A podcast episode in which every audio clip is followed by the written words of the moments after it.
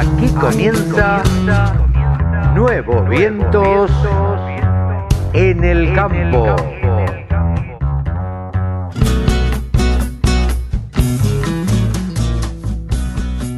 Hola, hola, hola, hola, ¿cómo les va? Buenos días, buenas tardes, buenas noches.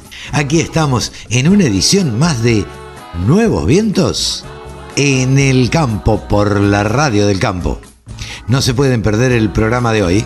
Atención, yo sé lo que les digo. Vamos a charlar con una verdadera mujer rural, con Pilo Giraudo. Vamos a hablar con ella acerca de... Ella fue muy activa en estos días en redes sociales, ya que hubo una carta al gobierno argentino para exigirle que no se oponga a la agroecología en las negociaciones del Comité de Seguridad Alimentaria Mundial de la ONU de cara a la cumbre mundial sobre sistemas alimentarios. Bueno, esa carta la firmaron diversas entidades, cualquier cantidad de, entidades y de personas, y bueno, ella fue muy activa diciendo que esa carta era una mentira total. Vamos a charlar también a ver cuál es su visión del Ministerio de Ambiente a cargo de Cabandier y vamos a charlar sobre las mujeres rurales.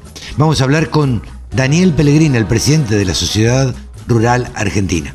Nos va a contar cómo ve el país él. También charlaremos con el gerente de autógamas de la empresa Nidera, Damián Torino, que nos va a dar su visión de cómo viene y cuáles son las variedades de trigo de Nidera. Vamos a hablar con Rode Maclean sobre deportes, con Javier Lauría de ovinos, con Ezequiel Pesoni vamos a hablar de maquinaria agrícola, más precisamente enfardadoras. Y vamos a hablar con el gurú de los gurú, Pablo Adriani. Así que no se pierdan este programa que arranca de esta manera.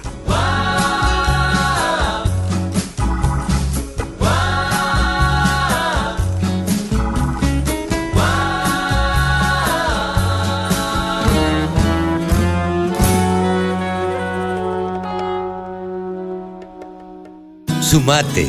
Entre todos hacemos la mejor radio, la radio del campo. Damián Torino es gerente de autógamas de la empresa Nidera y nosotros siempre nos gusta charlar como para tener el testimonio de la gente que realmente anda por el campo. Hola Damián, buenos días, ¿cómo estás? Gracias por atendernos. Hola Carlos, buen día, muy bien, gracias a Dios. Bueno, me alegro. ¿Cómo, cómo estás viendo a ver, arranquemos por algo más general para después ir a lo particular. Eh, ¿Cómo estás viendo el campo? ¿Cómo vos que andás por, por todo el campo, vivías en Pergamino, ahora estás viviendo en Rosario? ¿Cómo, cómo ves en este último tiempo eh, el humor del productor agropecuario? Mirá, es una, una mezcla de cosas porque también depende del área de donde vayas en el país. Sí, Por los valores eh, te, muestran un este, optimismo, tanto para la cosecha presente como para la futura, o sea, por ese lado hay una motivación. Eh, algunos productores, depende de la zona, se están encontrando con cosechas tal vez un poco menor a la esperada. Entonces eso se junta con, con un poquito de sazón de no poder agarrar eh, volumen y precio. Eh, pero bueno, en general yo diría que el hombre de campo siempre ha sido optimista y después, bueno, está la incertidumbre esa de si el gobierno se va a meter o no se va a meter en, el tema de, de precio, de mercado, que eso también es lo que pelea contra el optimismo de, los precios, ¿no? Claro. Eh, lamentablemente siempre esa incertidumbre eh, eh, existe, nunca hay una, este, nunca se termina de, de confiar. Hablábamos hace un rato con el presidente de la sociedad rural y él nos decía que el diálogo es bueno con el gobierno, pero que ninguno de los dos confía, ¿viste? Entonces si se sientan en una mesa dos personas que no se tienen confianza y difícilmente se pongan de acuerdo. Pero bueno, no era la intención hablar de, política, no es la intención, eh, sino de la confianza del productor y es como vos decís, lo, lo comenta todo el mundo. Eh, que el rinde de las cosechas no está siendo tal vez el esperado, que se compensan por ahí un poco con, con los valores, ¿no es cierto? Así es, así es. Este, pero relativo a la confianza esa, el productor hoy, si tuviera confianza, eh, va a poner todos los huevos en el campo. Sí, claro. Eh, va a apostar a la mayor tecnología posible en sus cultivos, porque va a ser redituable. El, problema es el riesgo ese que no maneja. Sembrar va a sembrar y va a buscar hacer lo mejor posible. Si hay confianza, va a ser superlativa la cosecha porque van a apostar a mayor tecnología. Eso es lo que debiéramos apostar. Hablando de tecnología, eh, la gente por ahí no se da cuenta que una semilla este, tiene tecnología. Eh, pero bueno, o, la gente común, digo, no, no piensa que, que una, una, semilla de, trigo, por ejemplo, tiene tecnología encima, independientemente de la tecnología que se use para, para, para sembrar esa semilla, para cosecharla y, y, demás. Eh, ¿cómo, ¿Cómo viene esta campaña de, de trigo, esta próxima campaña de trigo? ¿Cómo viene Nidera preparándose? Nidera viene muy bien, gracias a Dios. Es el, fruto justamente de lo que vos decís de lo que es tecnología. Para, para lograr una variedad eh, buena en el mercado, son no menos de 7, 8 años de investigación, a donde se aplica mucha tecnología. Nidera lo viene haciendo hace tiempo, ya hace muchos años. Y bueno, el fruto de eso es que van eh, saliendo nuevas variedades al mercado Hoy día eh, tenemos una variedad que pisa muy fuerte, que es el Baret 620 y que probablemente sea la variedad más sembrada este año. Y, eso, bueno, eh, resulta de, eso, ese tiempo de investigación, de los resultados que se muestran a campo en, los ensayos internos y en los ensayos externos. Este, y obviamente por los resultados de los rindes de los productores en su propio campo, ¿no? Claro, este, eh, este fortaleciendo su ¿Cuántas variedades, perdóname, cuántas variedades de baguette hay? Mira, eh, comercializándose actualmente, eh, hay, eh, nosotros lo que pasa es que con el uso propio, ¿sí? Hay, variedades que todavía siguen en el mercado. Ajá. ¿Sí? Pero si vos decís, las que estamos nosotros comercializando desde el semillero con nuestros multiplicadores, son seis variedades y estamos incorporando el año que viene eh, una nueva que es el Baguette 820. Pero tenés el ciclo corto 450 que es panadero, una que lanzamos en volumen el año pasado que viene creciendo que es el Baguette 550. esa variedad este, va tomando volumen y va para, te diría que de punta a punta del país. Y después, bueno, tenemos Baguette 620, 680 más que nada para Córdoba, el baguette 750, que tiene su nicho sobre todo en las zonas donde la helada en pasto pega muy fuerte, el 802 que se siembra mucho al sur de provincia de Buenos Aires, y bueno, y esta expectativa nueva del baguette 820 que, que tiene un, potencial altísimo. Parece mentira, ¿no? Que eh, teniendo un país tan, tan grande, eh, tengamos eh, esta diferencia en la semilla, porque uno debiera decir el trigo es trigo y punto, y se siembra semilla de trigo, y sin embargo hay de ciclo corto, ciclo más largo, que se adaptan más al frío o a la temperatura y, demás variedades, y ahí está la, la aplicación de tecnología, ¿no es cierto? Exactamente, exactamente. Bueno, el tema del frío es algo importante, por eso las variedades del sur no se pueden llevar muy arriba. Este, para sembrar del centro al norte necesitas que, que sean más, más rústicas, porque los ambientes de hecho son más rústicos. Eh, pero bueno, este es un año donde el área probablemente esté firme. Falta llover un poco en algunas zonas de Córdoba y en el NOA, pero en el resto del país hay un buen perfil como para hacer un, buen trigo. Ojalá que, que las lluvias vengan, sobre todo en esos lugares donde nos falta. Te iba a preguntar eso, ¿cómo veías al productor, independientemente de esto de que arrancamos charlando de eh, el, humor, digamos, eh, el humor también hace, yo siempre digo que cuando hay sequía eh, caen 20 milímetros, ¿viste? Y el productor ya le, lo notás andando contento por el pueblo, ¿no? pero digo, ¿cómo, cómo notás el clima, no el clima en general, el clima del productor respecto de esta campaña que se viene? Y bueno, en el grueso, como te decía, en el grueso del área triguera el humor es bueno, porque hay un buen perfil de suelo para, para arrancar y para sembrar el trigo. En los lugares donde el agua de arranque es básica para el cultivo, porque después no tenés lluvias, bueno, ahí están todavía un poquito dudosos porque faltan algunas lluvias. Pero el, área de trigo se hace más que nada en el sur, eh, centro-sur, y ahí son muy buenas las condiciones para trigo. Y acompañado de un precio muy bueno, ¿no? Claro, esto tiene mucho que ver también porque el productor se ve incentivado, eh, si hay un precio bueno, este, a sembrar un poco más de trigo. Por ahí el que pensaba hacer determinada cantidad de hectáreas hace un poco más. Y si te fijas, Carlos, el margen trigo-soja debe ser de lo mejor que hay en, los márgenes comparativos. Sí, claro. Sí, y la soja, sabemos este, el precio que tiene, está casi pisando los 600 dólares.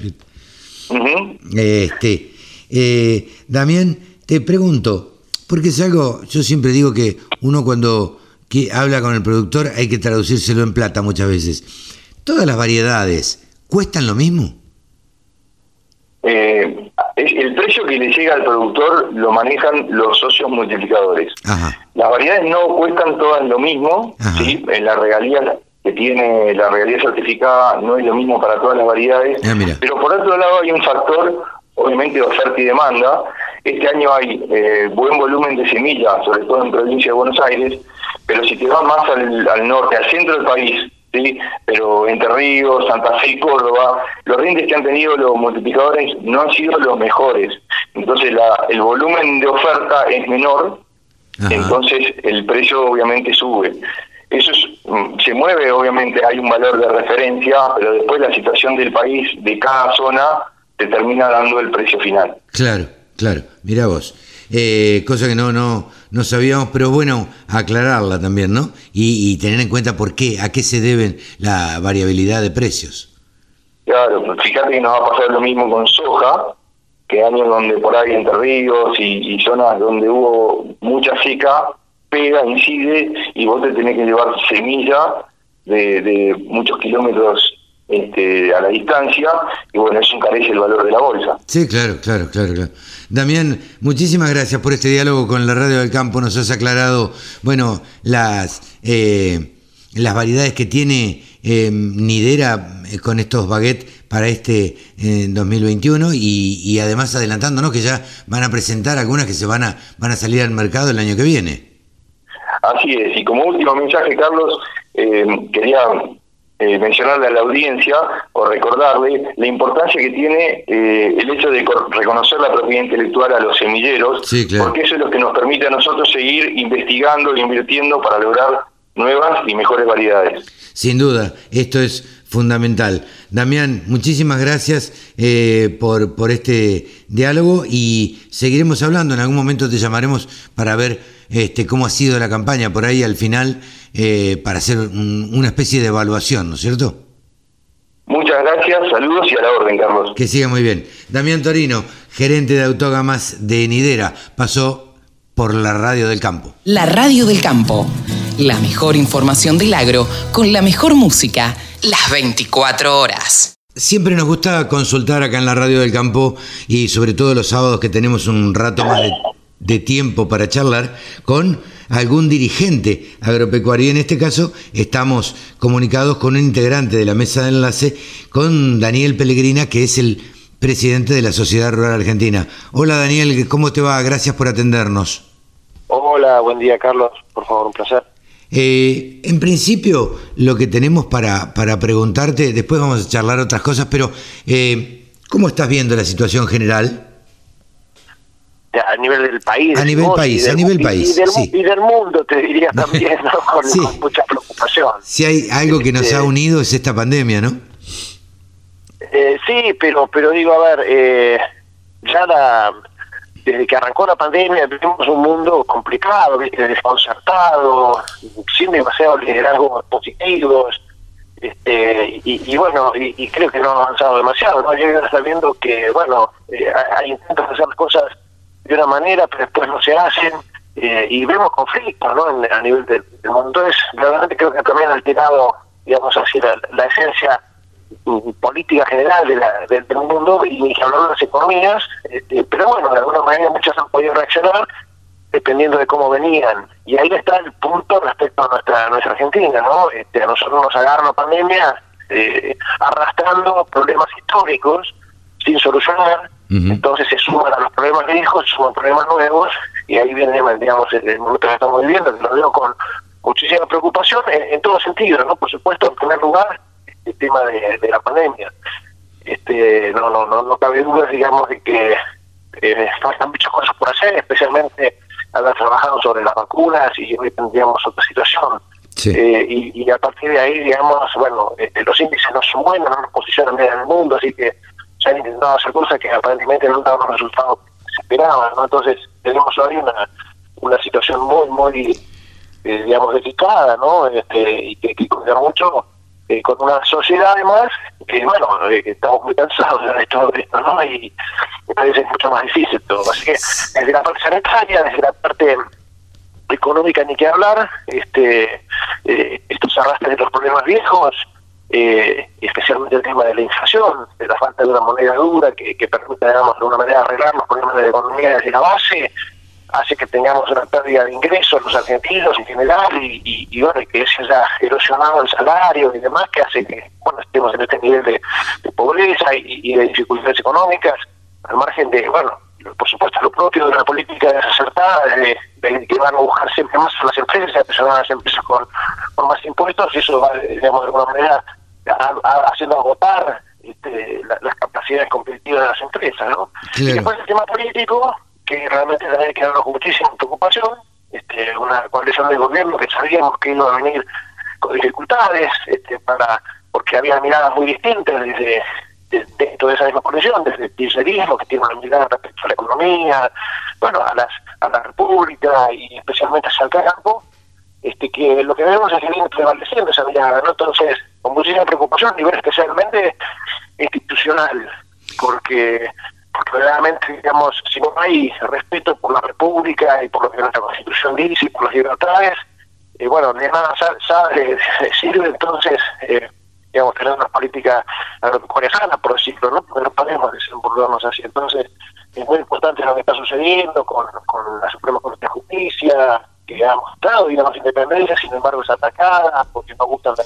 los, fallos y, y, y en general la justicia se la ataca por todos lados este, y, bueno, este, y vemos entonces de alguna manera eh, que hay una, intención muchas veces de, no respetar este, lo que nuestra constitución manda y dice, ¿no? y especialmente la esencia de nuestra república. Tenemos la, la suerte, Daniel, de trabajar eh, en una relacionados con el agro, digo, eh, que ha sido declarado esencial. Parece mentira, ¿cómo, cómo te explicás vos? Eh, teniendo una actividad como el agro, que ha sido el motor de la economía y, de la alimentación de los argentinos en, este, en, toda la pandemia. Creo que si de algo sirvió esta pandemia es para poner en claro eh, que el campo no podía parar y que no puede parar y que es el, motor del movimiento argentino, del, del movimiento de todos los argentinos. Ahora, teniendo una una situación como esta. ¿Por qué se lo sigue atacando? ¿Por qué te crees que se lo sigue atacando? ¿Es una cuestión pura y meramente política? A ver, eh, yo, lo analizo desde distintos puntos y, hay muchas veces las medidas que, pretenden desde la racionalidad económica no se pueden explicar, ¿no? Porque, digamos, eh, se puede demostrar primero con papeles, pero además se puede demostrar fundamentalmente con, con la historia, eh, que cuando se aplicaron determinadas medidas, cómo, cómo, cómo, cómo evolucionó, digamos, todo, ¿no? La producción, cómo evolucionó de las exportaciones, cómo evolucionó fundamentalmente la riqueza de la Argentina y cómo, digamos, se degradó de alguna manera la bueno, las posibilidades de, la sociedad argentina en general, ¿no? Entonces, eso ya está probado. Entonces, no tiene mucho sentido desde, lo económico. Y, bueno, hay que explicarlo entonces desde, desde, una mirada ideológica y desde la política, ¿no? Este, me parece eh, ah, por supuesto que no, no, no, no hay que estar ajeno también a la apetencia de recursos, ¿no? Y eso es, es eh, digamos, como un denominador de todos los estamentos de, los estados, de estados provinciales, nacional, por supuesto, y hasta municipales, y bueno, viene con una desestructura de su de sus gastos respecto a sus ingresos, insisto, muy muy vieja, no es una, una novedad, esto viene de antes, y bueno, entonces ahora hay que hacerle frente a eso, entonces como como y además un, un, Estado que es improductivo, ¿no? Este, porque en general no nos prestan los servicios para los cuales nos cobran esos impuestos. Entonces, este, bueno, finalmente, digamos, este, hay que hacerle frente a ese Estado que ha ido creciendo además desmesuradamente este, en este último tiempo, y a partir de ahí, entonces, este, la voracidad fiscal también implica, digamos, eh, ahí, ahí tenés una racionalidad económica, ¿no? Que es tratar de capturar más ingresos pero pero digamos eh, la lógica económica no indica que digamos estas medidas sean las correctas. ¿Crees este, que, entonces, bueno. ¿Crees que el, el, gobierno va a implementar medidas este, que perjudiquen un poco más al campo? Y mira, eso es, es hacer un poco futurología. Nosotros estamos preparados para eso y estamos atentos y alertas, ¿no? Porque, digamos, no no no podemos, eh, digamos, este eh, descartar que, que, vengan por ahí también más, más medidas. Eh, insisto, siempre buscando lo mejor o, aplicar una receta mal aplicada, como sería, digamos, aumentar derechos de exportación o, restricciones a las exportaciones para buscar bajar la inflación. Eso ya ha quedado demostrado que eso no sirve y no es ese el camino. O, si, o del lado de la voracidad fiscal, como te digo, ¿no? Porque claramente, digamos, hay aumento de precios, hay más ingresos, ya el Estado mismo está ingresando una suculenta cantidad de, miles de millones de dólares este, que no tenía previsto de, de las retenciones, pero como no alcanza nunca nada, veamos, es probable que quieran pedir por más siempre, ¿no? Entonces, digo, sí, claro, hay que estar atentos a, eso, ¿no? Claro. Eh, ¿Qué diálogo tienen hoy la mesa de enlace eh, con el gobierno? ¿Qué vínculo me dijiste? Sí, ¿qué, qué diálogo tienen? Sí, sí. ¿Qué ah, diálogo? bueno, mira, eh, en general, digamos, especialmente lo que vos decías antes, es muy importante, de que fue declarado, eh, digamos, esencial y trabajamos mucho con el gobierno para tratar de que eso, pudiera cumplirse acabadamente y que pudiéramos seguir con los procesos de, cosecha, de, carga de buques, este, bueno, de cosechas de las economías regionales, todo lo que se pudo hacer eh, cuando arrancó la pandemia del pasado y ahí hubo un diálogo realmente fluido y positivo. Ahora, después este, a las cuestiones de fondo no hemos llegado nunca y hemos planteado muchas veces desde el documento que tenemos escrito en la comisión de enlace eh, con el ministro eh, avanzar y no, no podemos, siempre queda, digamos, atrancado en alguna cuestión. Y además, hemos hablado también con el presidente a esto, ¿no? Este, entonces, viene un mensaje de repente de aceptación de muchas de las cosas que nosotros le planteamos, un mensaje que de alguna manera eh, alentaría este, a, que el, campo no es un problema, sino que tiene que ser una solución, pero después este eh, enseguida vienen los mensajes contrapuestos de otros mensajeros o de o de, acciones no de medidas que realmente perjudican no entonces este lo que no se ha generado en este diálogo es confianza y no hay confianza en el diálogo con el gobierno este, y eso es la base para poder construir, digamos, hacia adelante. Claro, eh, el tema me parece que pasa por ahí también. Eh, nadie confía eh, en lo que, en, la palabra del otro. Eh, ni, ni, la mesa de enlace confía en lo que le diga el gobierno eh, y el gobierno también desconfía, eh, bueno, de, la mesa de enlace o de la producción agropecuaria en general, o los ven con una cara o tienen una idea que me parece que es totalmente errónea. Sí, a ver, digamos, del lado de la mirada del gobierno hacia la mesa de enlace, podrá hacer lo que sea. La última reunión que tuvimos con el presidente le planteamos claramente eh, y, digamos y, a los hechos podemos admitirnos de lo que estamos haciendo, nosotros no tenemos ninguna intencionalidad ni política, ni mediática, ni nada, es decir, este, como a veces le achaca, ¿no? Porque siempre, especialmente el kirchnerismo, que le encanta armar relatos y eh, echar culpas, entonces viene que, nosotros somos digamos este eh, digamos consecuentes o, afines o, que ayudamos a determinada fuerza política o a determinado medio. Y nada que ver con eso digamos eso está aprobado pues lo que nosotros hacemos es representar el, sentir y el pedido de, la gente de campo, del hombre de campo. Entonces, desde esa perspectiva, digamos, eh, está claro nuestro planteo. Y después nosotros lo que hemos llevado a través del documento y la intención que siempre decimos es que estamos para, para ayudar y que justamente estamos para sacar como uno de los motores que la Argentina tiene, gracias a Dios, este, a, la Argentina de esta crisis, ¿no? Y, digamos, pero para eso necesitamos las señales y las medidas correctas. Totalmente. esas medidas correctas, eh, digamos, tienen que confiar que el campo va, a aportar, digamos, lo que sabemos hacer, que es más trabajar más, generar más trabajo, producir más. Desarrollo local. Sí. Sí. Eh, Daniel, por último te pregunto para no robarte más tiempo, ¿cómo anda la sociedad rural? Pero, pero muy bien. ¿Cómo, cómo te, lo pregunto porque eh, eh, antes de la pandemia estaban cerca de las elecciones y, y después, bueno, con, con el tema de la pandemia eh, no se eh, no se pudieron hacer. ¿Cómo, ¿Cómo sigue ese tema?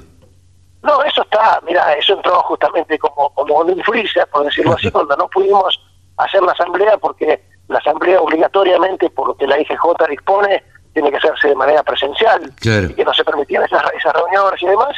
bueno, nosotros trabajamos, eh, digamos, acabadamente y con éxito para lograr los permisos para hacer nuestra asamblea eh, de manera presencial. Cuando las, digamos, las medidas empezaron a, ser más distendidas por la por la pandemia que, que venía bajando, así que nosotros tuvimos entonces hacia fines de año y principios de este año las autorizaciones para poder hacer las principios de este año, tuvimos las autorizaciones tanto de, de nivel nacional me refiero a jefatura de ministros, como a nivel de la ciudad de Buenos Aires, este, con los protocolos debidos, hacer nuestra asamblea en Palermo, presencial, al aire libre, así que ahí estamos apuntándole, le pusimos fecha, hicimos todo lo que teníamos que hacer para poder darle a todo el mundo la oportunidad de, expresar su voto y, demás, así que el 31 de mayo tenemos nuestra asamblea, si Dios quiere, este, presencial en Palermo, y ahí estamos, eh, digamos, eh, trabajando. Bien. Bien, bien, muchísimas gracias Daniel, gracias por tu opinión, gracias por esta charla con la Radio del Campo. Por favor, gracias a usted por llamar, como siempre, y, dar la oportunidad de comunicar un poco más. Gracias. Daniel Pellegrina, presidente de la Sociedad Rural Argentina, en los micrófonos de la Radio del Campo. Todas las noticias, toda la información. La radiodelcampo.com. Javier Labría, saben ustedes que está todos los sábados con nosotros trayéndonos las informaciones del sector ovino. Es el periodista que más sabe, que trabaja con Guarino, eh, trabaja en delsector.com, trabaja en Canal Rural, pero tiene toda la posta de la información de ovinos. Hola Javi, ¿cómo te va? Carlitos, qué placer saludarte a vos y a todos los oyentes. Un saludo grande a todos los oyentes de la Radio del Campo. Eh, yo creo que Canal Rural y la Radio del Campo, me parece que somos de los pocos medios que hablamos del sector ovino. No hay muchos medios que hablen del sector, ¿no? Y te voy a ser sincero, hay como mm, hay un auge, un furor ovino, hay algunos medios, pero los que más lo tratan, sin duda alguna, son la Radio del Campo y Canal Rural, sin dudas. Sí, sí, sí. los que más lo tratan y yo estoy agradecidísimo. ¿Qué, ¿Qué novedades tenemos? Porque a ver, las últimas veces que hablamos, hablamos de la ley ovina, que está siempre ahí vigente, que se aprueba, que no se aprueba, que qué pasó, que se cae, que pierde estado parlamentario. Eh, al, final, ¿qué, ¿qué sabes de la ley ovina, Javi? Eso es un tema muy muy candente y te voy a tirar noticias, primicias, ¡Apa! primicias, que eh, el lunes vamos a estar contándolo en Canal Rural, así que te estoy tirando una primicia tremenda. La gente, eh, atención señora, atención señor, criador de ovejas o que le interesa el tema ovino. Poneme la música, eh, poneme la musiquita. Claro. música, redoblantes. Acá se viene Javier Lauría con la información de la ley ovina. Ahí estamos, me encanta. Bueno, una, la primera pregunta que uno se hace es ¿por qué hablan tanto de la ley ovina? Quien no es productor ovino puede decirlo y es más que válida la pregunta. La respuesta a esa primera pregunta es porque la ley ovina, desde hace 20 años, fue el instrumento, la herramienta que frenó la caída del stock ovino nacional, básicamente. Ah, Uno puede buscar otras razones, pero fue la principal herramienta que frenó la caída.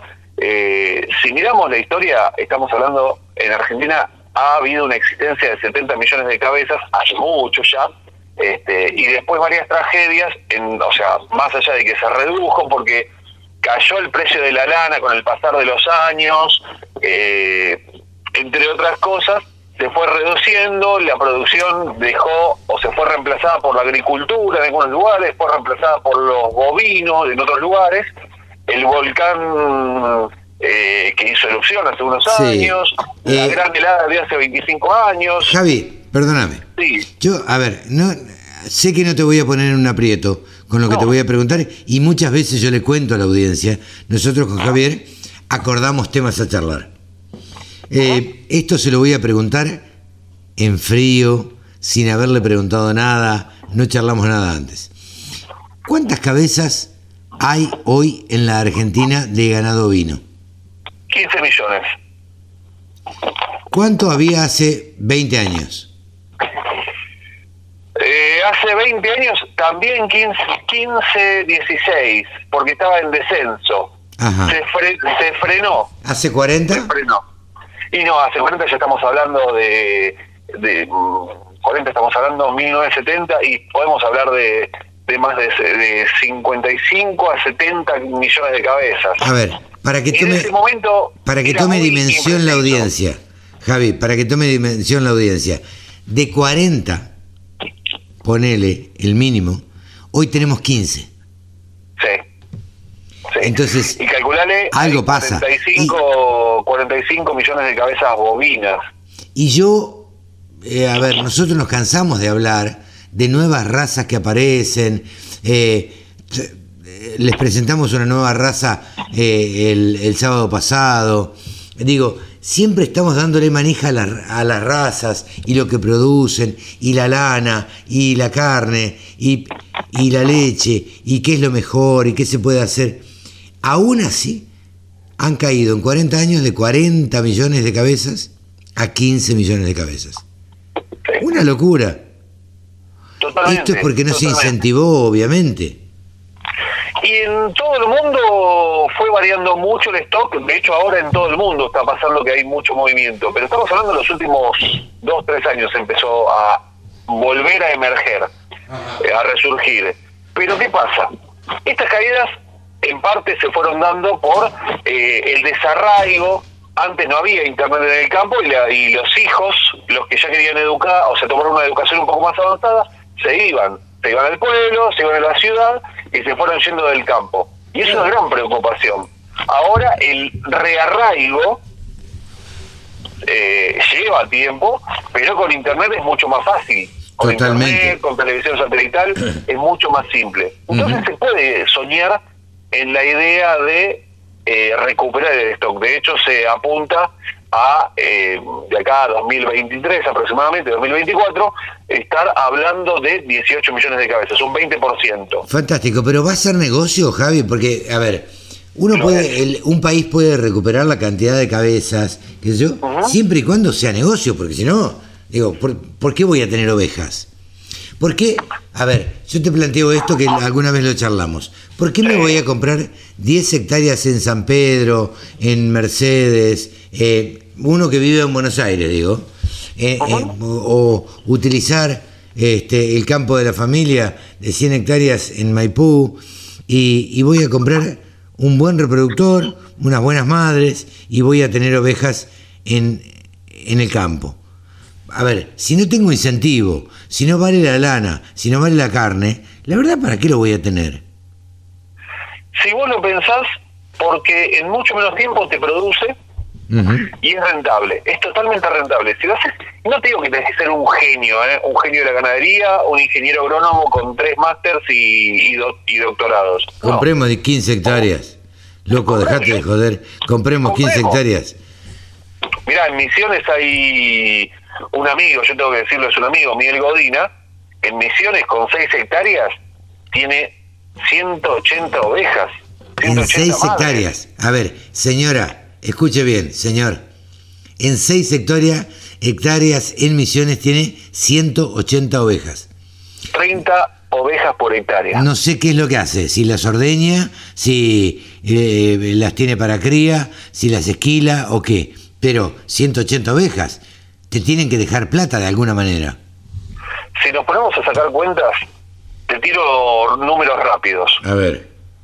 Vos arrancás el ciclo con vacunos hoy, mm. ¿sí? Para llegar, o sea, hoy, entras, o sea, pones a la, a la vaca y al toro para que empiecen el servicio. Sí. Para llegar a tener 150 kilos de carne a partir de hoy, sí. tardás dos años y medio. Una locura. Con una vaca. Una locura, alimentando la vaca, alimentando el toro, alimentando todo.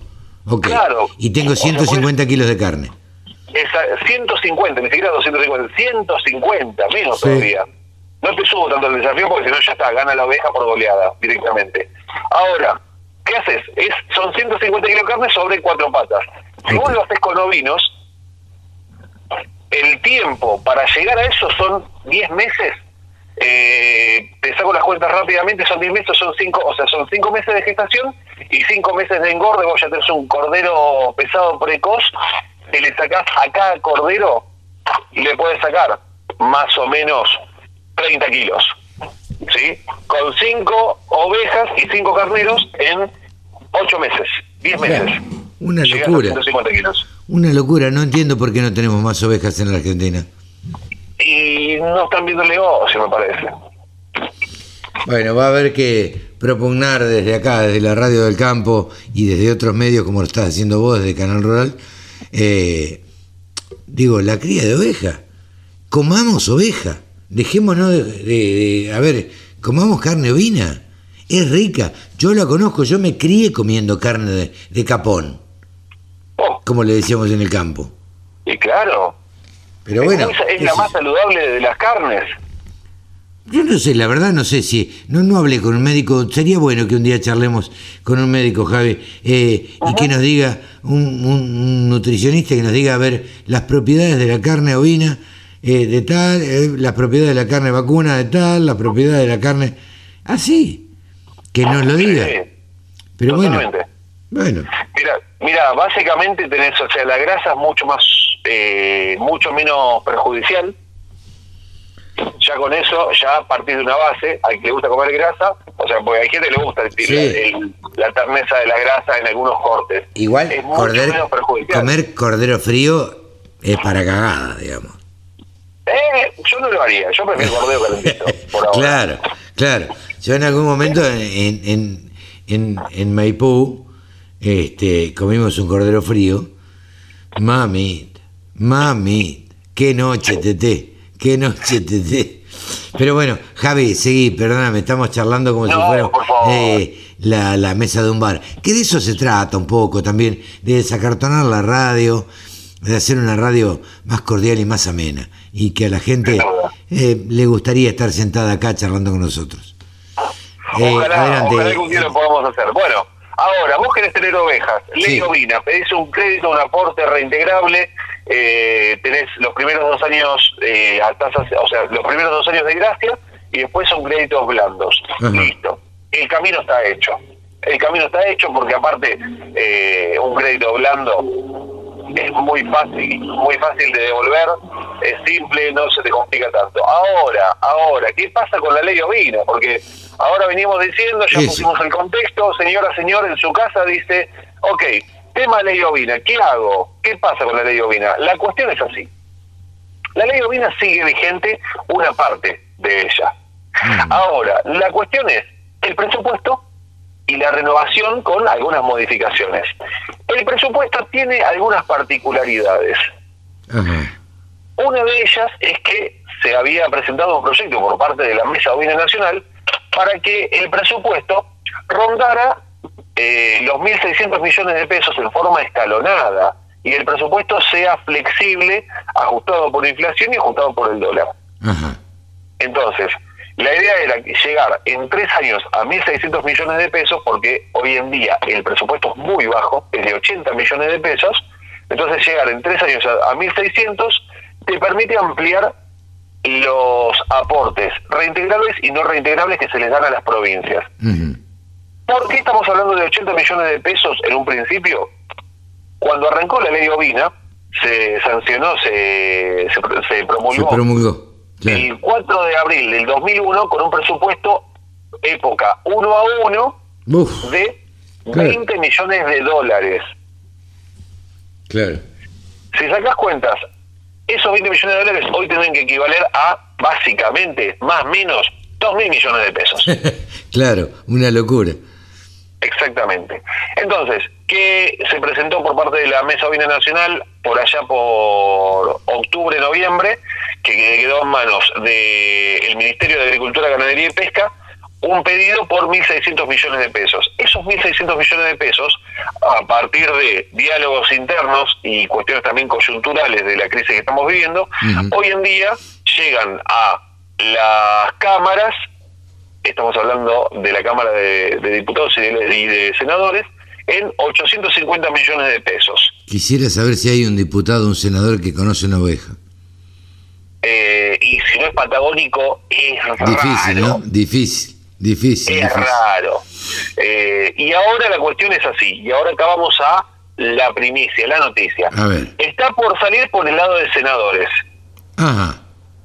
Si va por senadores, como el, como el debate es más corto, son menos cantidad de senadores, son tres senadores por provincia, dos de el partido ganador y uno de la primera minoría. Sí.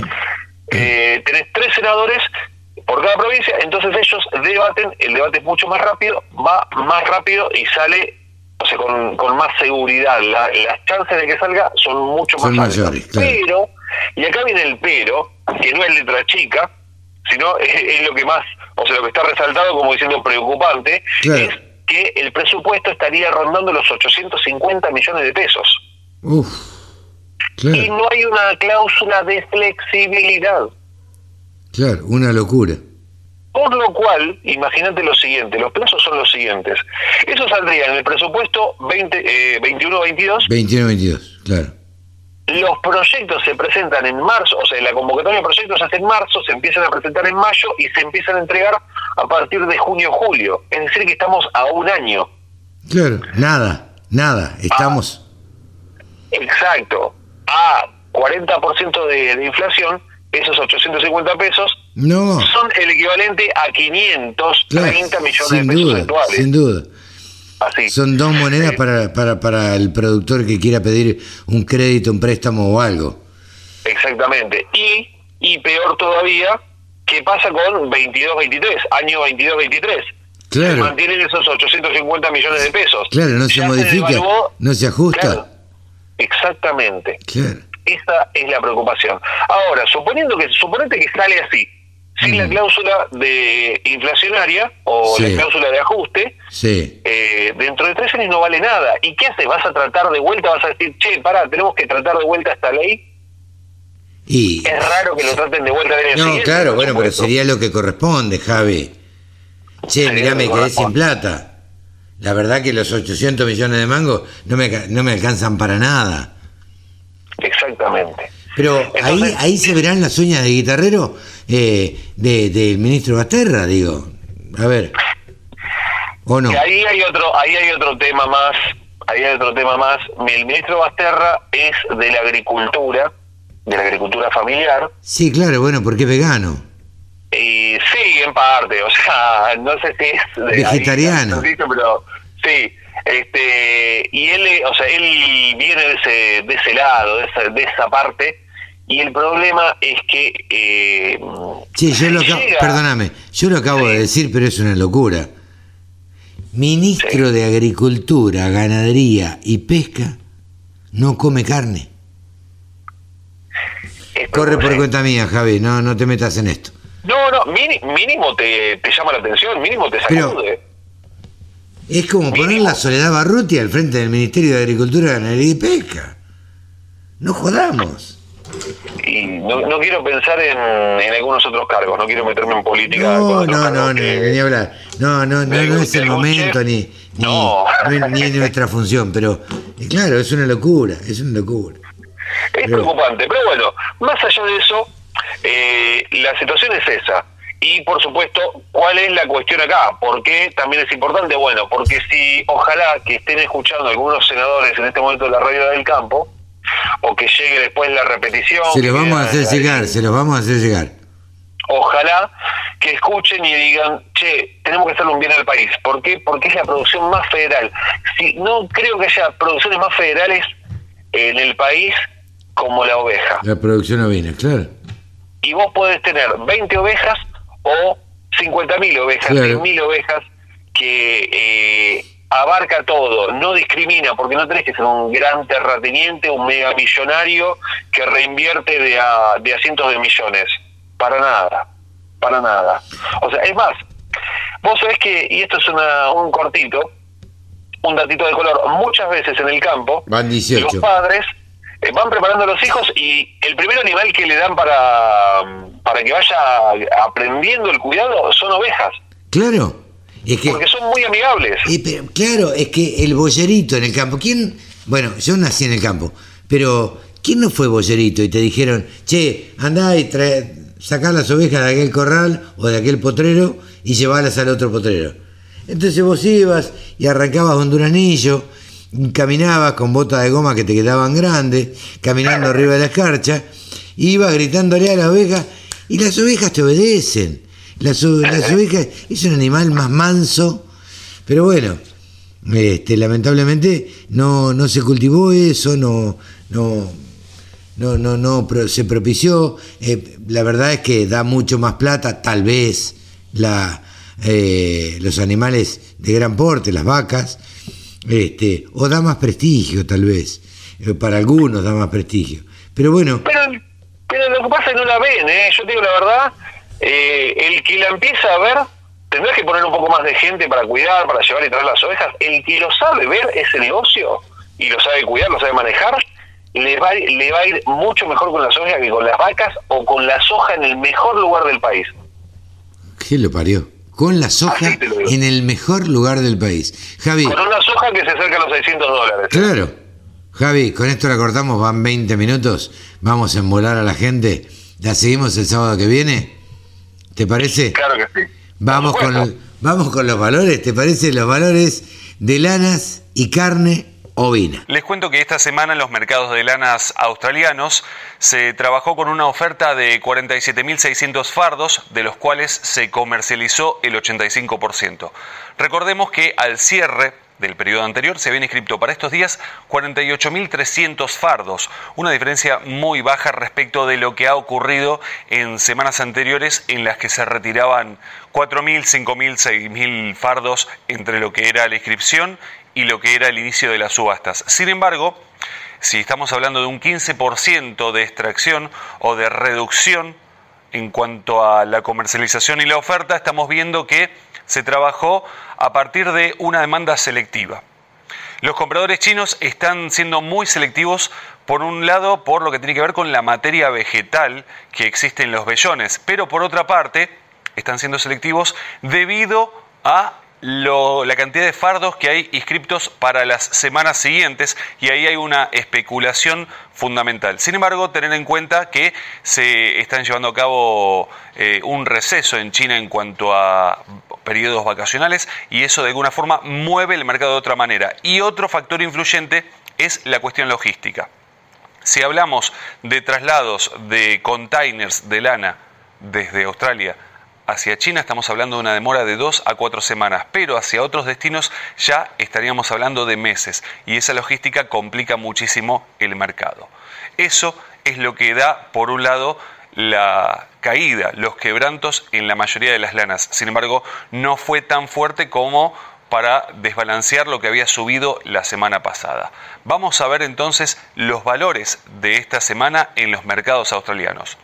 Tenemos que las lanas eh, superfinas de 17 micras, 60% de rinde al peine, están cotizando la preparto 8, 8 dólares con 6 centavos y la posparto 7 dólares con 79, 20 micras 55% de rinde al peine, 4,29 y 4,19, 24 micras y media 60% de rinde, 3 dólares con 19 y 3,14, 27 micras, ya estamos hablando de una cruza patagónica, 55% de rinde, 1 dólar con 89.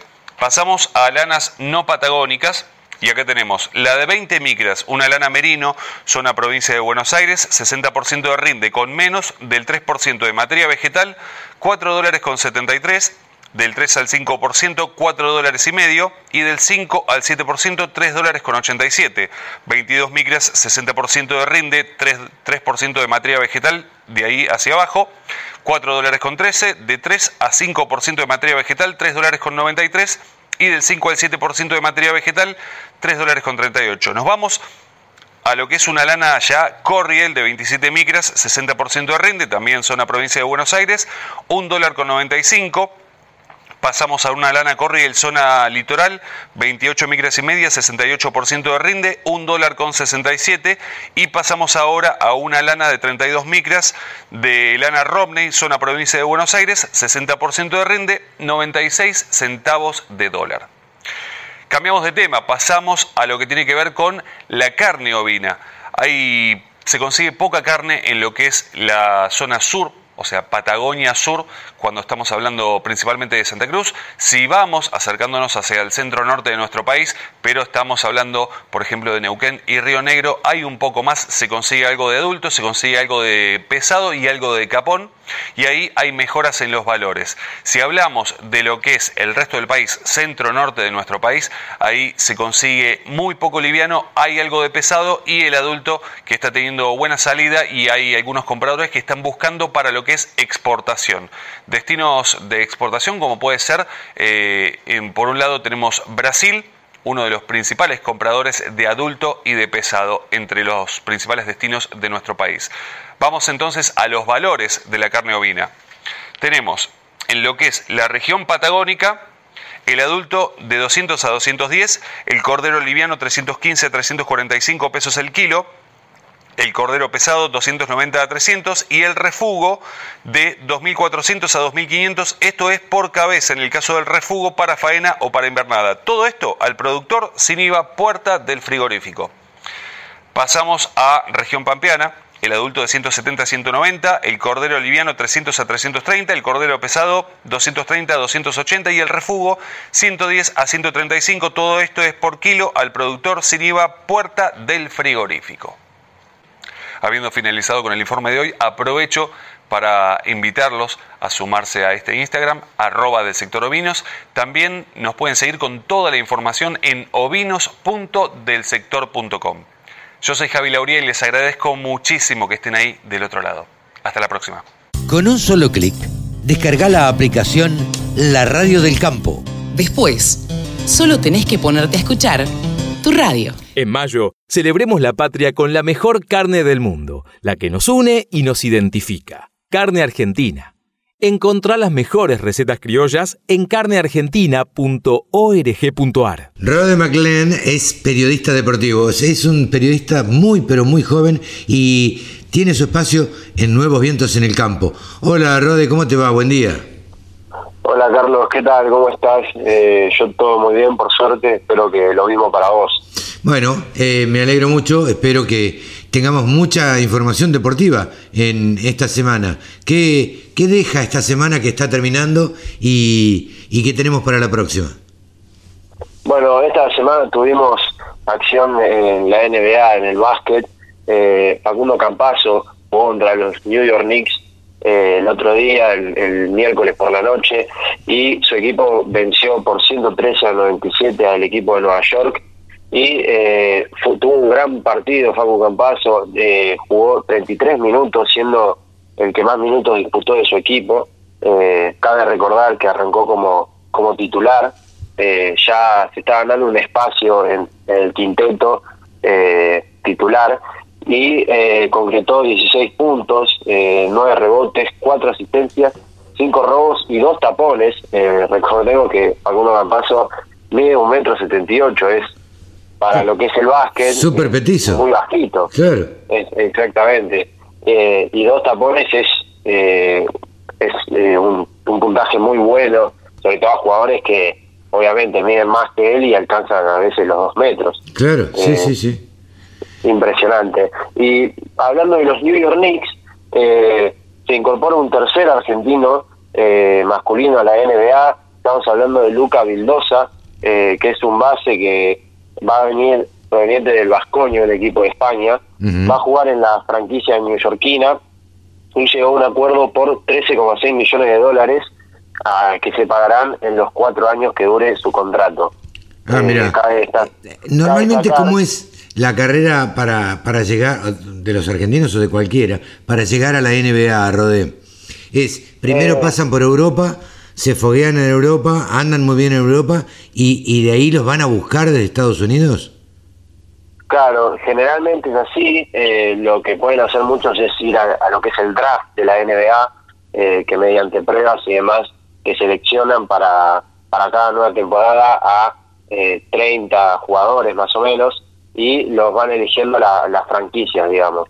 eh, pero la mayoría, digamos, por no decir todos, jugaron en otros equipos, eh, ya sea de Europa o de otras ligas, eh, pero principalmente de Europa y después lo vienen a buscar de ahí. Porque Europa también es es, eh, respecto a lo del básquet mundial, que muy buenas ligas, muy competitivas. Sí, sí. Otra manera de jugar. Tienen, sí, no tienen la, la eh, el marketing que tiene la NBA y todo lo que conlleva eso, ¿no? Claro, totalmente. Y bueno, quería destacar algo del contrato del Luca, eh, que el primer año eh, del contrato está garantizado, es decir, va a jugar y demás, eh, pero los otros tres años restantes no son garantizados, sino que la franquicia va a evaluar su desempeño con la selección en los Juegos Olímpicos de Tokio, en la Summer League y bueno, en los entrenamientos que realicen la pretemporada. Es decir, que no tiene asegurado los tres años, eh, pero se lo tendría, lo, eh, obviamente lo van a evaluar dependiendo a cómo esté rindiendo. Claro, sí, depende del rendimiento, va, va a continuar el contrato o no. Eh, ¿Qué otro deporte tenemos? Eh, hablando del tenis, está disputando el Masters 1000 de Madrid el miércoles. el argentino Diego Schwartzman cayó otra vez en la ronda de 32 avos. el ruso Aslan Karatsev perdió 6-2, 4-6 y 1-6.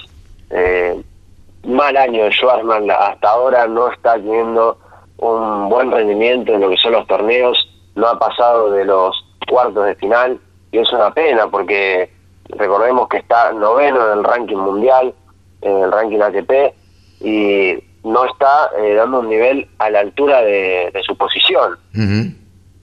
y, pero por otro lado, Federico El Bonis eh, sí tuvo un buen rendimiento, venció este miércoles también al español Albert Ramos Viñolas por 7-6 y 6-3 eh, y ahora le toca jugar los octavos de final contra el italiano Matteo Berretini que es octavo en el ranking ATP así que la, va a ser un lindo partido un gran desafío para, para Fede bien ¿qué, qué más tenemos? Eh, ¿teníamos Fórmula 1 por ahí? Eh, así es, Fórmula 1 vamos a tener este fin de semana el domingo a las 10 de la mañana en España. Se va a correr en el circuito de Barcelona. Eh, va a ser entretenida la Fórmula 1. Siempre es sinónimo de entretenimiento para los fans del automovilismo. Así que a las 10 de la mañana estén todos atentos viendo la carrera. A la televisación eh, porque es sin público además. Exactamente. Lamentablemente eh, de a poco ya se va incorporando el público en otros deportes, pero la Fórmula 1 todavía no da, no da ese paso. No, seguro. Eh, Bien, ¿y qué personaje tenemos eh, destacado de la semana? ¿De quién vamos a hablar?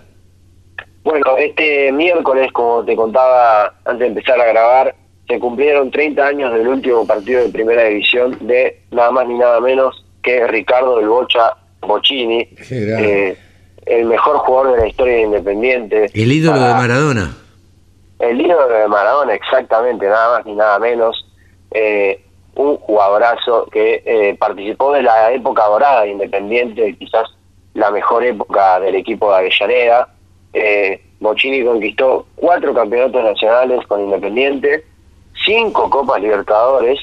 Eh, recordemos que Independiente es el máximo ganador de este torneo con siete y Mochini ganó cinco de esos torneos, siendo un gran jugador eh, totalmente desequilibrante. Ganó dos copas intercontinentales, tres copas interamericanas y con la selección ganó el Mundial de 1986 que se disputó en México. Hace 30 años que se retiró, o sea que hace vos no lo, no lo viste jugar salvo en algún video. No, claro, yo todo por videos y eh, padres de amigos míos, hinchas independientes que me cuentan cómo jugaba, mm. pero sin dudas eh, no hace falta, eh, digamos, cualquier eh, persona que conoce un poco de fútbol sabe que Bocini es uno de los grandes jugadores que dejó el fútbol argentino, hizo muy fiel a su equipo, hizo toda su carrera en el mismo equipo que fue Independiente y sin duda les trajo grandes títulos y momentos para celebrar a los hinchas del equipo de Avellaneda.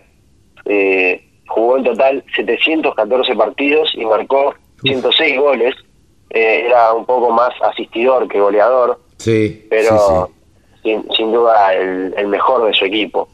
No era un goleador nato, eh, tenía un juego raro y una manera rara de correr, corría agachadito este, y daba, daba gusto eh, verlo gambetear este, y los pases que ponía eran a los pies del jugador que él quería. Sí, totalmente. viendo videos te, te das cuenta de la, la calidad de jugador que era y como decías antes, nada más ni menos que el ídolo, el ídolo de Maradona. Sí, en un fútbol muy distinto al actual, muy, muy distinto al actual, se jugaba de otra manera, eh, pero bueno, eh, se destacó en su momento eh, en el fútbol que, que, se jugaba en ese momento. Nunca quiso ir a jugar afuera, tuvo ofertas y nunca quiso ir a jugar al exterior. Eso es impresionante con la con la cantidad de dinero que de haber recibido cada oferta. Sí, eh, sin duda, eh, era, era otro fútbol, digamos, no se pagaban los millones, la cantidad de millones de dólares ni por casualidad, afuera ni acá en la Argentina.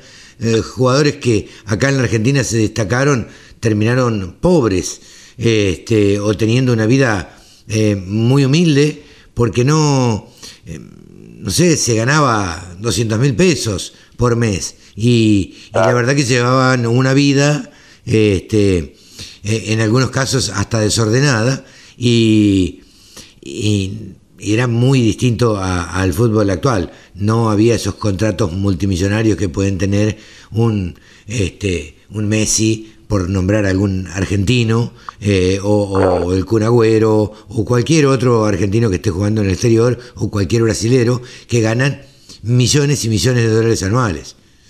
Era otro fútbol muy distinto.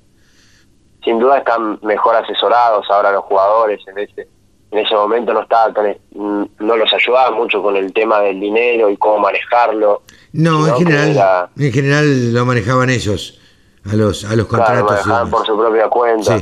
Y a veces eso lleva a los excesos, a ganar mucho dinero de repente para, para la época, era mucha plata, entonces eh, algunos, como vos decías, terminaban siendo pobres o tenían una vida muy humilde por el mal manejo de, la plata. Sí, sí, sí, seguro, seguro. Bien, Rode, hemos recordado a un ídolo de Independiente, los hinchas de Independiente eh, van a estar contentos con este recuerdo, a, al Bocha, a Ricardo Bocini. Sí, totalmente. Eh, y me pareció interesante, justo 30 años lo, lo vi en las noticias y dije, yo tengo que hablar de esto para para todos los hinchas de, Independiente. Los hinchas de Racing, eh, espero no caerme tan mal, pero ya traeré algún ídolo de la academia para alguno de estos programas. Podés hablar del Chango Cárdenas cuando quiera y te lo van a agradecer. Sí, totalmente, totalmente. además, Milito, además, hay muchos. Sí, además, eh, eh, digo, cuando se trata de recuerdos de grandes futbolistas, yo creo que nadie se opone, porque digo, son ídolos reconocidos para todo, para todo el fútbol, para todo el amante del fútbol. Así que gracias por, por habernos traído este recuerdo, Rode, y nos despedimos hasta la semana que viene, ¿te parece? Carlos, muchas gracias a vos y nos vemos la semana que viene con más información. Así es, más información de deportes con Rode MacLean, aquí en la radio del campo. En mayo, celebremos la patria con la mejor carne del mundo, la que nos une y nos identifica. Carne argentina Encontrá las mejores recetas criollas en carneargentina.org.ar. La información que te interesa, la música que te acompaña www.laradiodelcampo.com Como hacemos cada 15 días, estamos en comunicación con Ezequiel Pesoni, especialista en maquinaria agrícola. Él está especializado, bueno, en, investiga todo lo que tiene que ver con la maquinaria que se utiliza en el campo. ¿Cómo te va, Ezequiel? Buen día. Hola Carlos, buen día, ¿cómo andás? Bien, bien, gracias.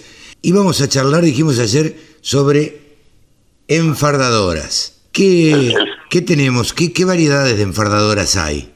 Bueno, tenés eh, como, como dos grandes grupos de, de, enfardadoras. Por un lado lo que son las roto enfardadoras, Ajá. que son las, las que hacen los famosos rollos. Claro, que hacen rollos. Y después tenés las enfardadoras prismáticas, están las, de fardo prismático chiquito, que ya prácticamente se usa muy poco, pero hay todavía. Y después las la de fardo gigante, ¿sí? que esas vienen vienen siendo cada vez más importantes los últimos años, digamos, vienen, vienen captando mercado. Es un mercado muy específico por, por el tipo de producto y por el valor de la máquina, pero vienen ganando terreno. Ah, ok, pero eso, ¿qué, qué, qué eh, tamaño tiene el fardo que hacen esas máquinas grandes? Y ahí tenés eh, distintos modelos. En general son de un metro veinte de ancho el fardo.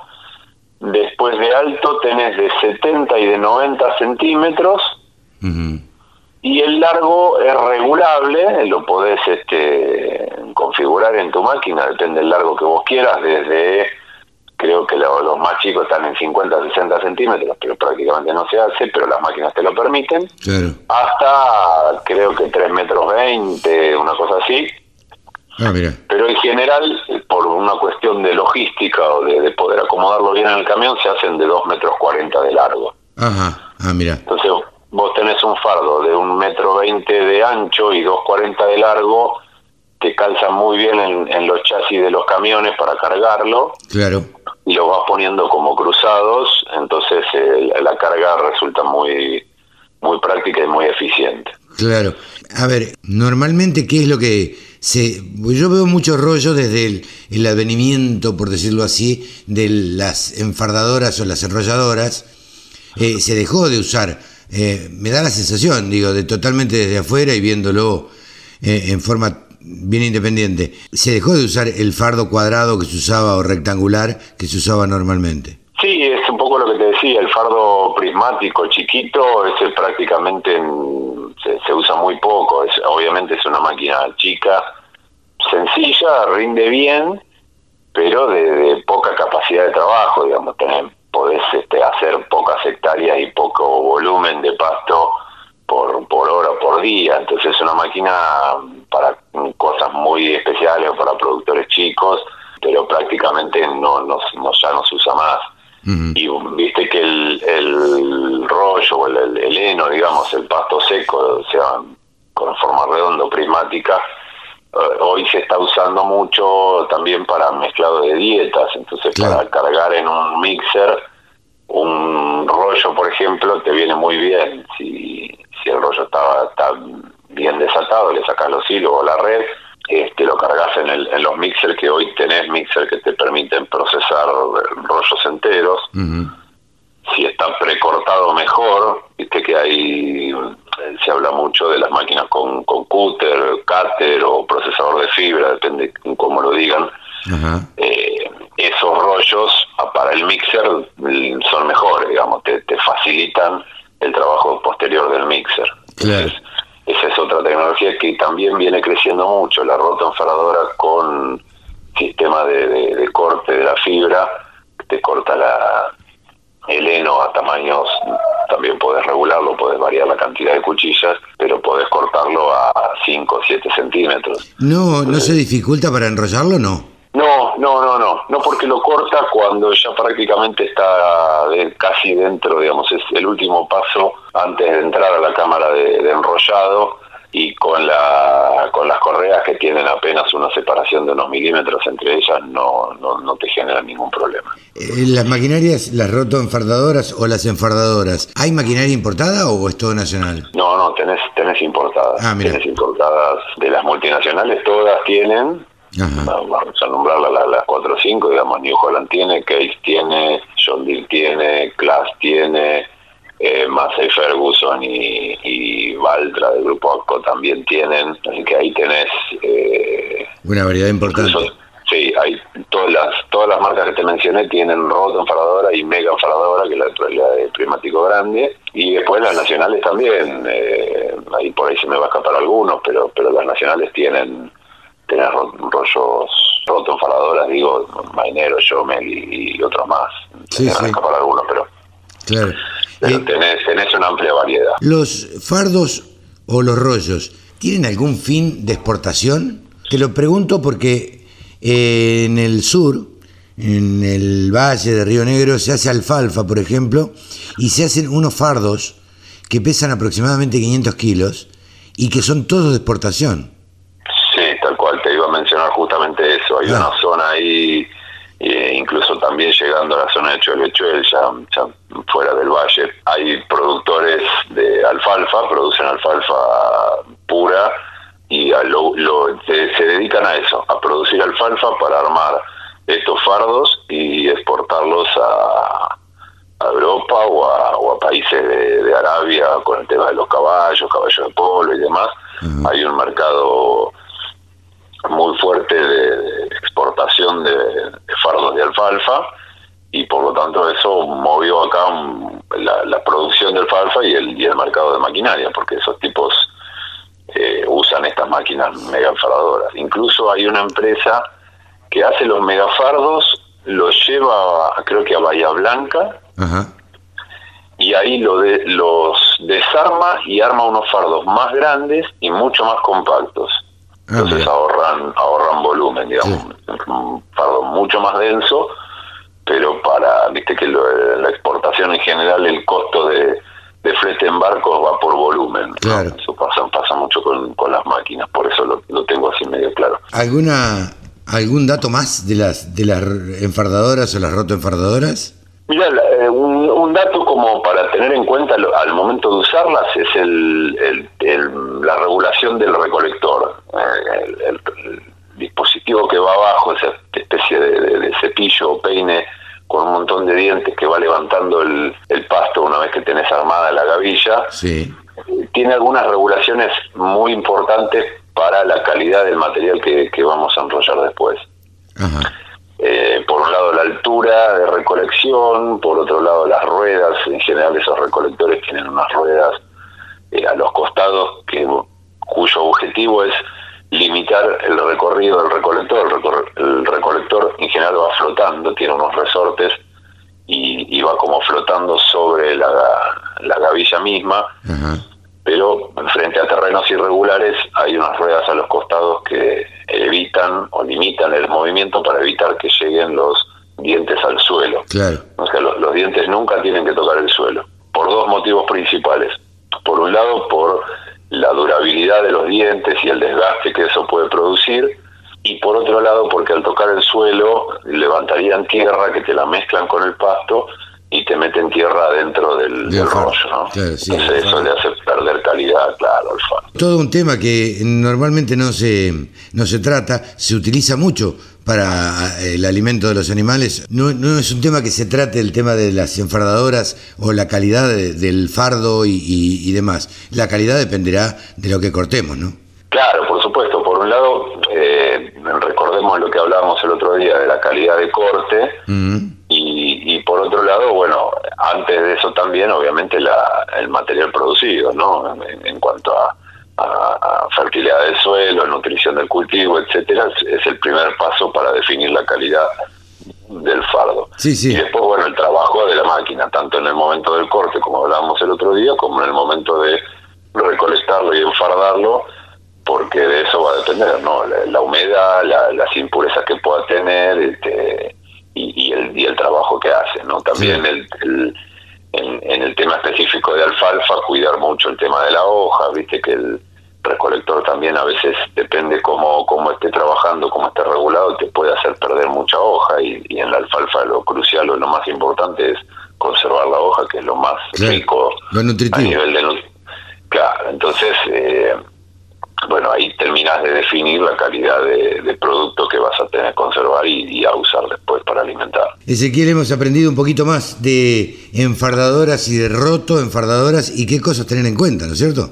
Sí, por supuesto, hay algunos detalles más, como siempre, estos son temas de larga charla, pero bueno, hemos dado un panorama y, podemos seguir otro día. Pero cómo no, cómo no, con mucho gusto. Ezequiel Pesoni, periodista especializado, ingeniero Ezequiel Pesoni, en maquinaria agrícola pasó por los micrófonos de la radio del campo. Chao, gracias Ezequiel. Chao Carlos, un abrazo. www.laradiodelcampo.com La radio que te acompaña a las 24 horas. Directamente desde el diario La Nación a la radio del campo. Así ha pasado Pablo Adriani. Hola Pablo, ¿cómo te va? El gurú. Buen día, Carlos, ¿cómo andas? ¿Bien? Pero muy bien, muy bien, por suerte. ¿Cómo anda Pergamino? Mira, el dato interesante es que mm, en todo el viaje que hice de Buenos Aires a Pergamino, sí. no vi un solo camión de granos en la ruta. Eh, segundo, toda la soja de primera cosechada, eh, muy poco maíz de primera cosechado, mucho maíz de segundo y tardío que entrarán en 20 días, un mes, y el resto soja de segunda que le faltan 15 días por lo menos. O sea que el tema es que el, eh, la soja de primera ya está toda cosechada, el maíz de primera casi todo se sembró tarde porque faltaba humedad y todo de segunda. Es un dato de mercado que coincide un poco con los informes de la bolsa de cereales, viste que ya hay un 50% de soja cosechada y yo creo que yo creo que toda la soja de primera, Carlos, ya debe estar toda cosechada. Eh, es probable que sí, Pablo. Eh, ahora, los rindes no fueron los esperados. Los rindes estuvieron muy por abajo de lo esperado, pero si vos te podés analizar un número, el año pasado la soja valía 230 dólares, hoy vale 350. Claro. Entonces esa suba de ciento, ciento y pico de dólares te compensa con creces la baja del mercado. No sé si te compensa más la suba del precio mucho más que lo que bajó el, rendimiento. Claro, claro, a veces es mejor tener un, no un rinde tan bueno, pero un precio alto, ¿viste? Ese Exactamente, lo que dicen los productores, ¿viste? Lo importante es tener cosecha. Claro. Si no tenés cosecha y por más que sea poco lo que tenés o, te mermó, te mermó el, rendimiento, eh, en general las hojas de primera acá estuvieron muy manchoneadas. Vos sabés que en todas las hojas que estoy viendo hay, hay soja de 2.500 kilos de primera y soja de 4.000. Claro. Cuando lo normal es sacar 4.000, pero hubo lotes de 2.000, 2.500, que bueno, con un con una soja que está a 130 dólares arriba, creo que está en la rentabilidad, igual que el año pasado, un poquito mejor. Eh, hablábamos hace un rato con eh, Damián Torino, el gerente de autógamas de Nidera, y nos contaba que parecía mentira que él mm, nunca lo había visto casi, pero el rinde en Santiago del Estero, por ejemplo, era comparable al de la provincia de Buenos Aires. Ahí tenemos un dato muy importante, porque yo lo conozco de forma directa, Carlos, porque mm, tengo dos amigos que son eh, clientes de la consulta. Ajá. Ahí se corta un poquito, Pablo. No te escuchamos bien. Ahora, ahora. Ahí, ahí está perfecto. Bueno, ahora voy a parar en la ruta. Tengo acá así la ruta. Bien. para que veas pues en vivo. Sí, claro, como esto se, se graba eh, en vivo. Ah. Eh, y, y, es radio verdad. Yo siempre le digo a la gente que, viste, yo no trato de hacer una radio donde, donde le cuente la mayor cantidad de cosas que son verdaderas. Yo si me duele el estómago, soy capaz que le digo, me duele el estómago. Pero bueno, radio verdad. Lo cierto es que estos dos productores que son clientes y amigos de Santiago del Estero eh, están confirmando justamente los buenos rindes que tuvo el trigo y los buenos rindes que están sacando en soja. Están sacando 3.800 kilos en soja y están esperando 9.000 a 10.000 kilos en maíz. Que yo vengo esta semana de un viaje que hice a La Pampa y a Trenquelauquen, y bueno, los maíces de segundo tardíos están todos pensando en un piso de 8.000 kilos y algunos rindes muy normales de 10.000, o sea que la tecnología está permitiendo que muchas zonas que antes eran marginales empiecen a tener un ingreso y una rentabilidad, de verdad, aceptable, ¿no? Claro. Eh, yo creo que la, la frontera agropecuaria se está extendiendo desde el punto de vista tecnológico, ¿no? Bueno, eh, la gente a veces no, no entiende o, hay gente que no entiende que, que la tecnología también tiene que ver con, con la semilla. se aplica tecnología en la semilla independientemente de, de, los químicos, independientemente de los sistemas de siembra, independientemente de la maquinaria agrícola, que ahí uno ve la tecnología.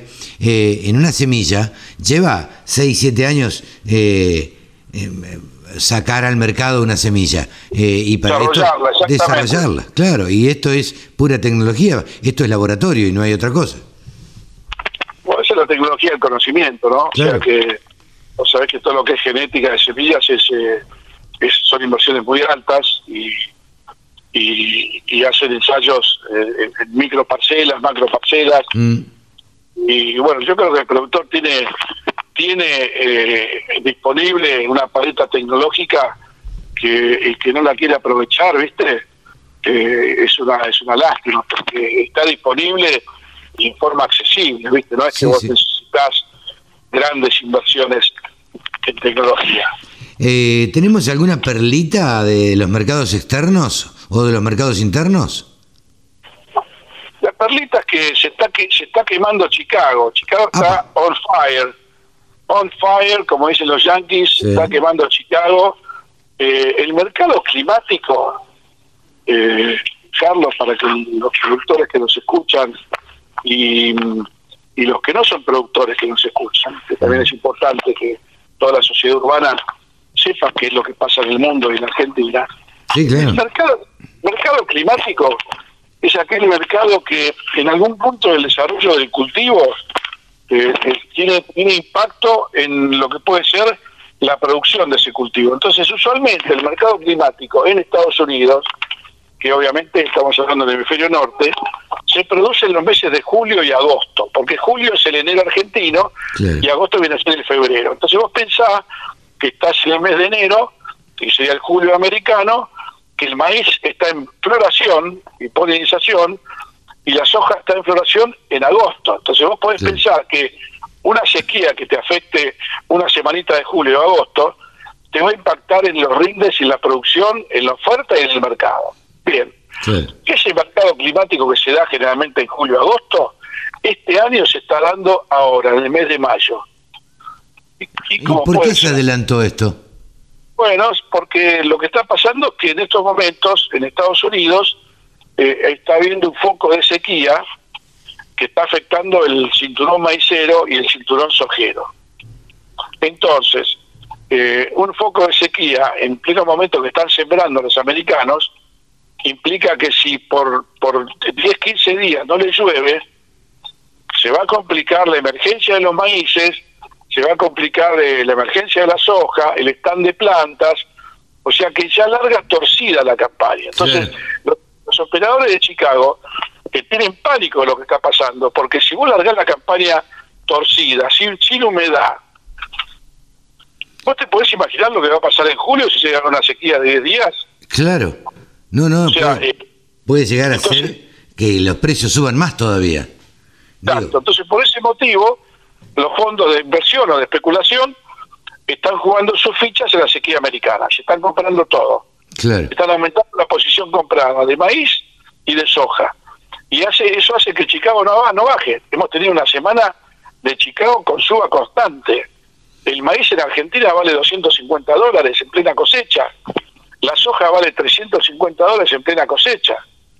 Entonces, eh, para el productor es una bendición que tenga estos precios en plena cosecha. Ahora, eh, los árboles no crecen hasta el cielo, como venimos diciendo siempre en el nuestro micro, pero eh, acá hay una situación grave en Estados Unidos. Acá hay que seguir día a día los pronósticos climáticos. Todos los días la NASA americana eh, hace un pronóstico a 10 días de las lluvias que va a haber en todo Estados Unidos. Yo lo estoy siguiendo todos los días. El último, último pronóstico del día de ayer está dando que va a llover el sábado y domingo, hoy y mañana, mm. que va a llover entre 15 y 20 milímetros en algunos estados, y la próxima lluvia es el 18 de mayo en algunos estados, pero no hay una lluvia de 100% de cobertura durante una semana. Son dos lluvias puntuales de 25 milímetros cada una, que hay que ver cómo caen, dónde caen y cuánto caen finalmente. Entonces, eh, esto estamos en un polvorín. Entonces, ¿qué, le decimos a los productores como consejo de fin de semana? No vendan un kilo. No, claro. Hasta que, hasta que el mercado climático americano no, no pare, eh, va a seguir subiendo. Entonces, eh, el único riesgo es que cambie la presión la presión en Estados Unidos, el centro de baja pase a ser alta y lluevan 100 milímetros en, todo el, en, todo el cinturón maicil y sojero. Bueno, ahí sí, claro. Ahí, ahí cambiaría todo el panorama. Pero eso, digamos, eh, puede llegar a darse porque el clima es variable y todo, pero eh, la verdad es que los pronósticos indican otra cosa. Ah, exactamente, los pronósticos indican otra cosa. Así que por el momento, no, apurarse para vender. Bien, bien. Bueno, Pablo, eh, te deseamos buen viaje y este y gracias como siempre por, por estar dándonos estas charlas. La verdad que a mí me, me gustaría saber bastante más de, de mercados de lo que sé ya vamos a tener la oportunidad de generar alguna capacitación sobre mercados trading en el mundo y en Argentina. Bien, por eso lo decía. Te mando un abrazo, Pablo. Un abrazo grande y buen fin de semana. Pablo Adriani, el gurú de los asesores y consultores, ha pasado por los micrófonos de la Radio del Campo. La Radio del Campo. Única emisora con programación 100% agropecuaria. Estamos en comunicación ahora con una mujer rural, Beatriz Pilu Giraudo, eh, dirigente rural, eh, a ver, productora agropecuaria y persona muy reconocida que ha viajado por, por todo el mundo enseñando y dando eh, charlas y conferencias y demás y enseñando un poco de lo que se hace aquí en la Argentina. Hola Pilu, ¿cómo estás? Gracias por atendernos. Hola Carlos, gracias a vos por este llamado y qué presentación. Me estoy colorada, te aviso. no, bueno, es la realidad, es la realidad. Eh, sos una mujer reconocida dentro, una de las fundadoras de las mujeres rurales, ¿no es cierto? Porque no, hay bueno, Digo, sí, me, gusta que me gusta transmitirlo, nos gusta transmitirlo bien compartido porque realmente es, una red y una movida que, que la armamos entre todas, de las que estamos desde el principio y las que se van agregando todo el tiempo, ¿no?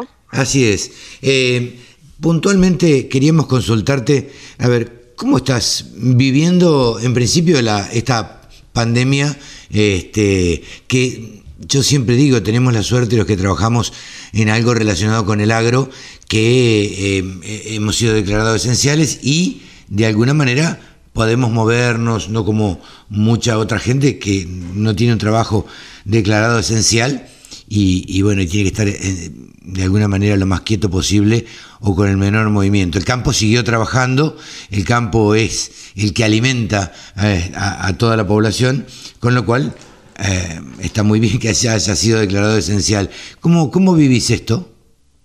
Bueno, tal cual como lo decís, Carlos, primero, o sea, un, ámbito privilegiado, ¿no? No paramos nunca, como decías vos, eh, trabajamos para, para necesidades de las personas de todos los días, necesidades básicas, así que imposible parar.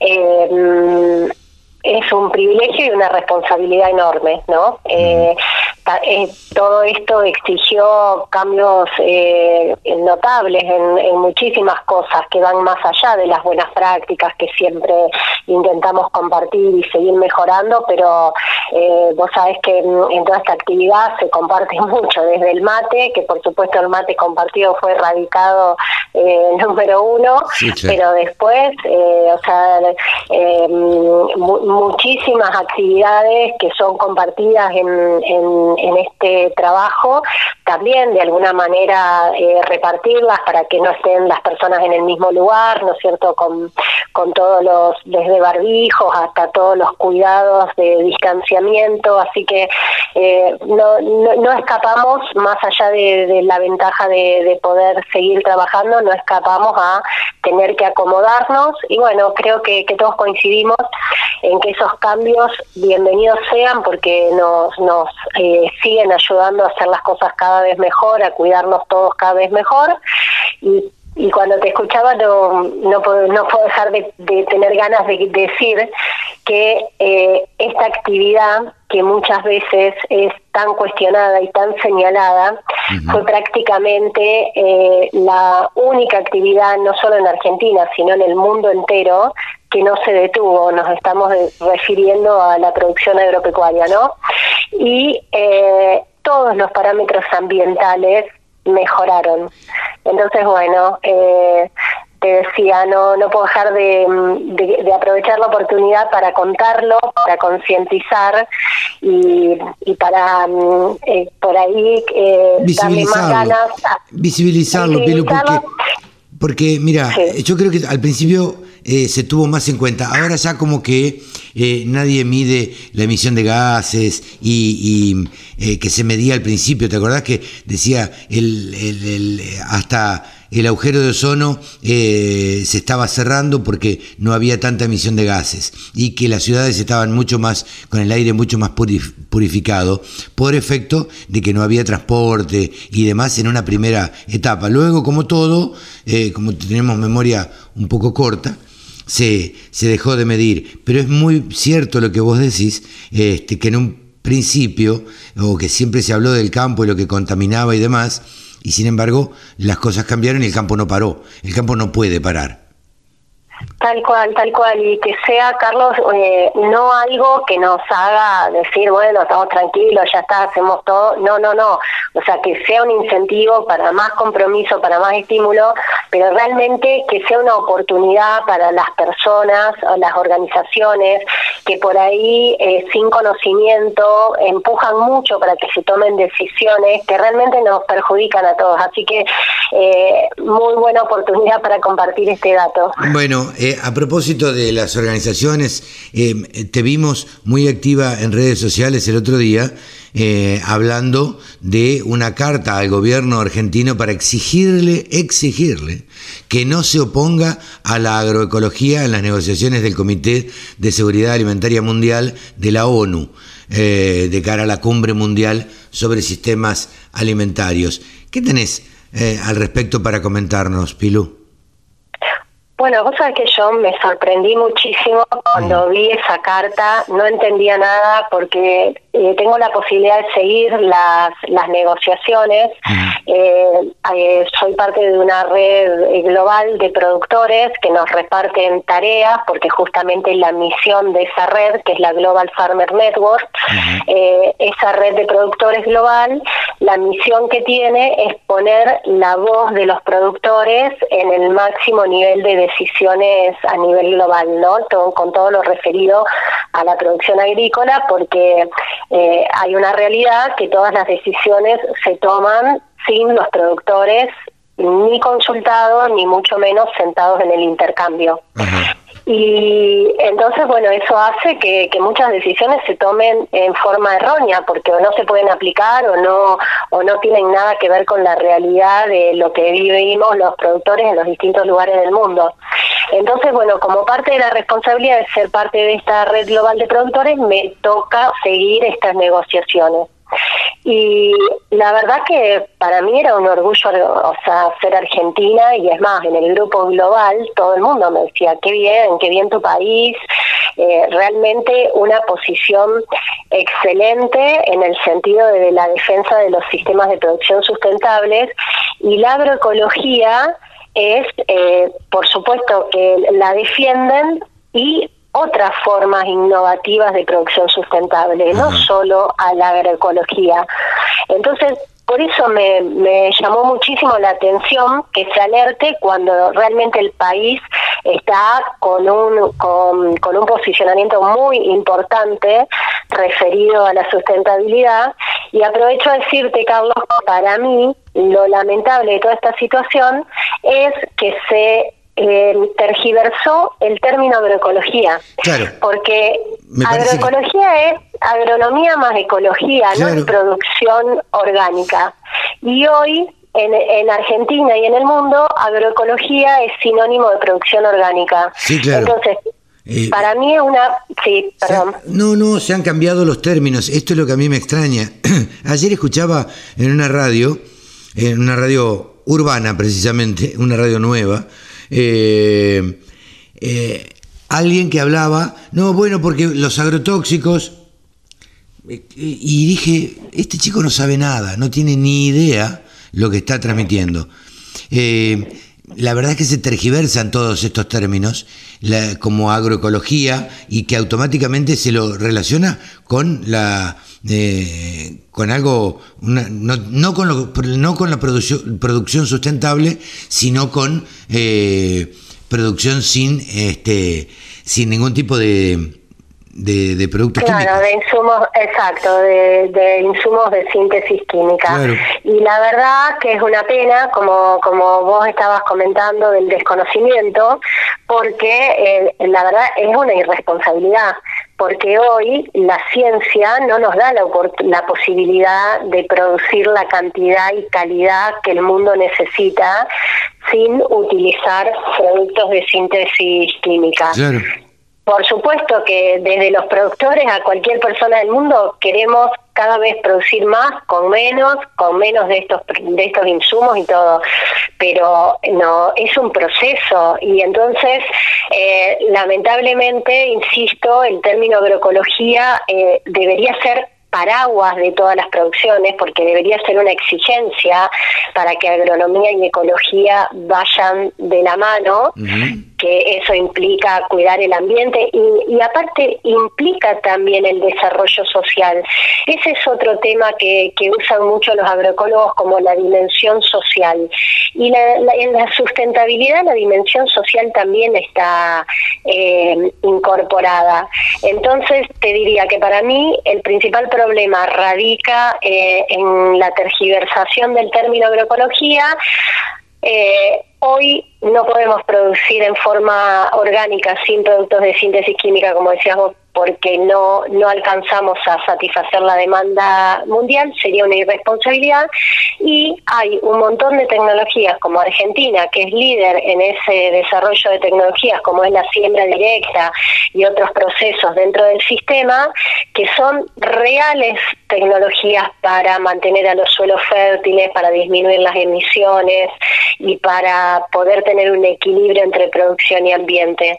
Y más del 80% del mundo no usa este sistema. Entonces, realmente, mientras vamos en camino de que tengamos soluciones para prescindir de los insumos de síntesis química, aprovechemos a usar las tecnologías que ya están probadas, que ya dan resultados. Claro. Eh, ¿Vos crees que estos temas se han politizado? Yo creo que no solo que se han politizado, sino que se están usando para intereses particulares. A ver, a ver, eso es, inadmisible.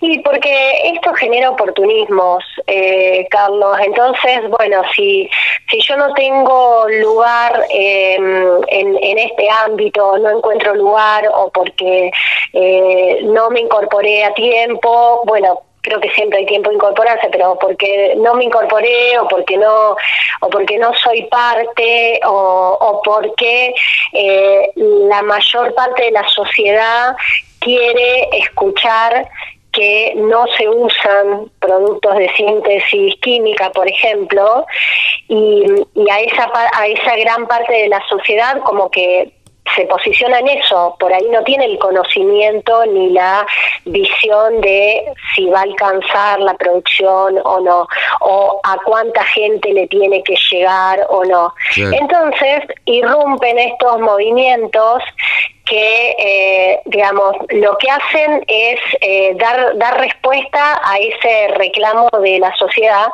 pero ¿Por qué oportunista? Porque en realidad buscan un rédito de sobresalir y de tener un espacio para ellos mismos o para la sociedad o para lograr algo a cambio al mostrar que le están dando respuesta a ese reclamo a la sociedad. Pero eso es irresponsable porque para ponerte un ejemplo, los eh, movimientos em, para mí no son ambientalistas, porque los ambientalistas de verdad con conocimiento mm. realmente analizan todas las variables, intercambian y, y, y, encontrás grandes acuerdos. Para mí son movimientos que se autodenominan ambientalistas, pero que copian tendencias de otros países. Y por ejemplo, en nuestro país copian tendencias de movimientos europeos. Hay muchos movimientos europeos que reclaman cosas en Argentina de la producción que no solo que ellos mismos no, no lo cumplen, sino que Argentina cumple con creces un montón de indicadores de sustentabilidad, pero a ellos no les conviene reconocer, reconocerlos porque ellos son grandes consumidores nuestros, entonces a ellos les conviene que nuestra producción sea barata para comprarla a ellos más barato, ¿me entendés? entonces es hasta antipatriótico, ¿viste? Porque vos eh, te estás plegando a movimientos globales que en realidad van por, por posicionamiento geocomercial o geopolítico, van en contra de tu propio país. Y vos estás, eh, digamos, eh, admitiendo y apoyando eso. Para ponerte un ejemplo, del riesgo y de la irresponsabilidad de estos oportunismos o de esto de, cegarse a una idea sin conocimiento, dándole la espalda a la ciencia. Claro. Eh, me, acordaba de otro ejemplo de esto que tuvo que dar marcha atrás eh, con esto que se pensaba hacer eh, los lunes sin carne también, ¿no? una, una, una locura, no sé, plantear desde el gobierno que que los lunes no se coma carne. ¿Viste? Me parece que defender eso eh, es una locura. Eh, déjenme, y es coartar un poco, la, tratar o intentar de tratar de coartar la libertad de las personas. Digo, ¿cómo me vas a decir lo que puedo comer o lo que no puedo comer? Ese es un, ejemplo perfecto de oportunismo también, como para sobresalir por algo sin el suficiente conocimiento, eh, análisis eh, de, y, todo esto ligado a la ciencia, Carlos. La verdad que eh, mm, e, eso fue increíble porque aparte otra vez Argentina es el que está instalando a nivel global para todos que van en contra de la ganadería, está instalando toda una serie de indicadores y mediciones para mostrar cómo un país que tiene adoptada la siembra directa casi en forma masiva y tiene mucha ganadería de pastizales, la, eh, las emisiones de, de, la ganadería son prácticamente compensadas por la captura de carbono en los suelos, por los pastizales y la no remoción. Claro. O sea, eh, vos te das cuenta que es, es, ciencia, experiencia, años de datos, de indicadores. Años de trabajo, años de investigación. Tal cual, y es una herramienta probada que debería ser utilizada por todo el mundo en vez de buscar prohibiciones y todo eso. Por supuesto que mientras tanto hay que trabajar para ir logrando todo, todos esos objetivos, pero hay que hacerlo de manera responsable. Totalmente, estamos hablando obviamente de esta propuesta que había hecho el ministro de Ambiente y Desarrollo Sustentable de Argentina, Juan Cabandier, eh, que yo la verdad me preguntaría, a ver, cuáles son los conocimientos que tiene sobre el ambiente Juan Cabandier, ¿no? Como me preguntaría sobre otros, pero igualmente e, es a lo que nos estamos refiriendo. Em, e, e, esto es una, una, locura que se trate de hacer este tipo de cosas cuando en la Argentina creo, eh, y me da la sensación que de vos, que fuiste presidenta de Presid y, has ocupado otros cargos este, también dirigenciales, eh, las cosas se están haciendo y muy bien en la Argentina. Es lo que estabas diciendo vos recién. Entonces, creo que somos ejemplo, creo que somos ejemplo de aplicación de tecnología, no solamente para producir más, sino para producir mejor. Tal cual, tal cual. Y nosotros eso, por supuesto que como decíamos recién, Carlos, no es que son recetas acabadas, trabajas con la naturaleza y estás en mejora continua, permanente. La ciencia nos da todos los días más herramientas para hacer las cosas mejor y cuidando el ambiente y las personas.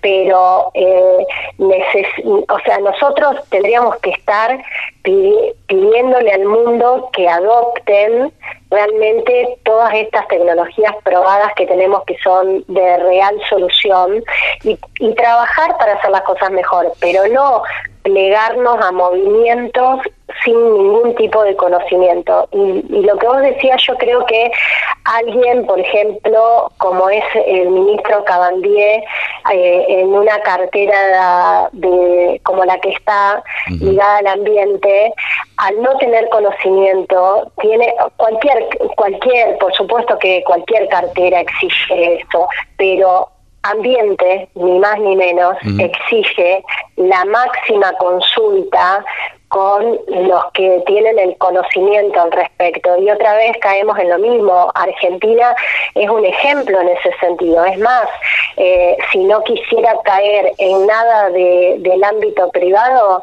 eh, tienen al INTA al alcance de la mano con todos los indicadores, un organismo oficial que es un orgullo en el mundo. Entonces, eh, realmente eh, hay que hay que decirlo con, con todas las letras esto porque si no nos confundimos. Parece que son movimientos o posicionamientos que nos están cuidando y muy lejos de estar cuidándonos están perjudicando al país entero no solo a la actividad. Totalmente totalmente. Gracias por por esta charla Pilo. La verdad que siempre es un gusto eh, charlar con vos. Cómo andan las mujeres rurales Gracias a por esta posibilidad. Las mujeres estamos imparables, yo creo que ya lo charlé con vos.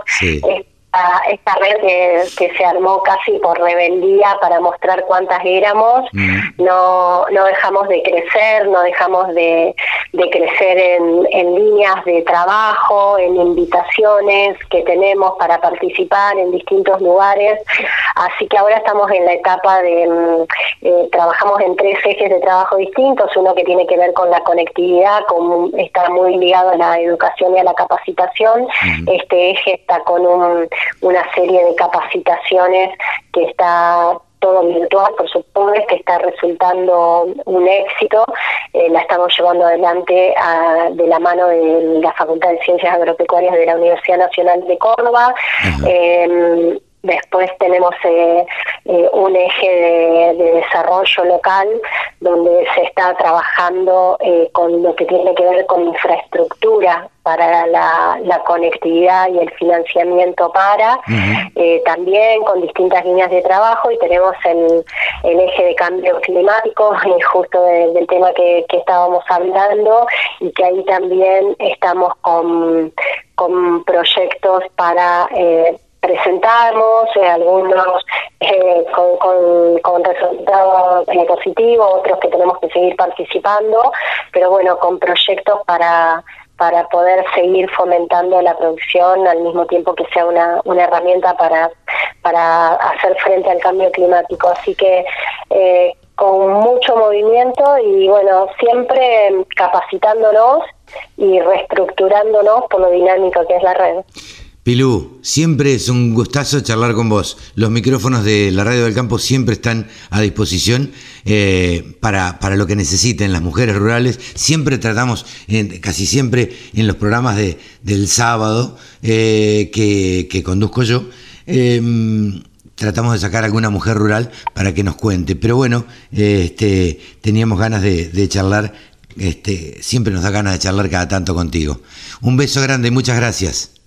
Un placer enorme, Carlos. Gracias a vos. Y bueno, siempre a disposición. Beso grande, beso para beso Grande. Saludos. Sumate. Entre todos hacemos la mejor radio. La radio del campo. Y hasta aquí llegamos en una edición más de Nuevos Vientos en el campo por la radio del campo. Gracias por escucharnos. Chau, que lo pasen bien.